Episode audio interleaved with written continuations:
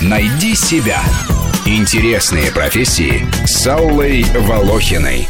Переводчик. Профессия, которая считалась очень престижной еще лет 30 назад. А сегодня, когда люди массово учат языки и совершенствуется электронный перевод, считается, что эта профессия теряет свою актуальность и перспективность. Однако, как и в любой другой деятельности, высококвалифицированные кадры по-прежнему востребованы. Переводы бывают устные и письменные. Устные, в свою очередь, подразделяются на последовательный и синхронный перевод. В первом случае говорящий на иностранном языке делает паузы, которые заполняются переводом. Для специалистов, занимающихся этой работой, требуется иметь отличную память, поскольку приходится запоминать длинные куски текста.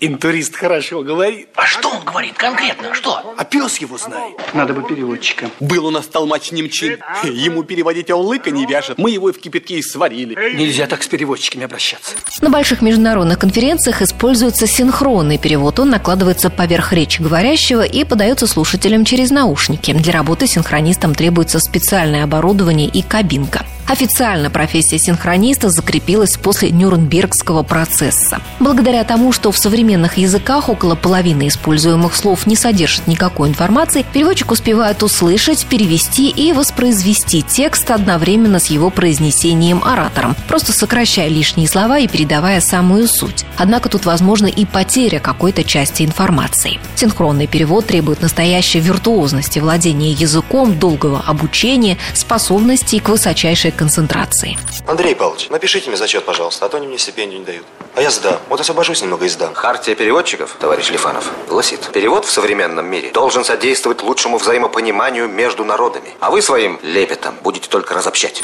Во время знаменитой речи Хрущева в ООН, когда он грозил показать империалистам Кузькину мать, синхронные переводчики были вынуждены прервать свою работу. Они судорожно подыскивали аналоги, в том числе слову «халуй», произнесенному Никитой Сергеевичем. Согласитесь, нелегкая задача. Андрей, много новых слов. Да-да, наверное. Я запомнил.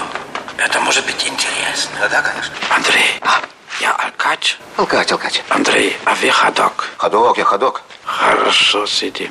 Письменные переводчики занимаются литературным, техническим, юридическим переводами. И иногда литературный перевод может быть даже лучше оригинала. Говорят, что немцы считают, будто их классические переводы Шекспира лучше оригинала, яснее и даже ярче. Переводчики других стран относят эту оценку к курьезным проявлениям национальной гордости. Впрочем, и у нас говорят, что переводы романов Курта Вунигута, знаменитой Ковалевой Райт лучше, чем текст писателя. Еще одно направление – перевод в кино. На этой ниве работают не только профессиональные студии дубляжа, но и кустари, занимающиеся закадровой озвучкой. Отдельная ветка в этой деятельности – пародийные дубляжи, так называемые гоблинские переводы, которые пользуются сегодня большой популярностью у молодых зрителей. Скажи, Бузыкин, может, я бездарная? Нет, Ну ты ж все повычеркивал. на мелочь кое-какие. Например, коза кричала нечеловеческим голосом. Это не мог оставить. Ну а каким? Да никаким, просто кричала. Подробнее о профессии переводчика мы поговорим в большой программе «Найди себя» в воскресенье в 12 часов.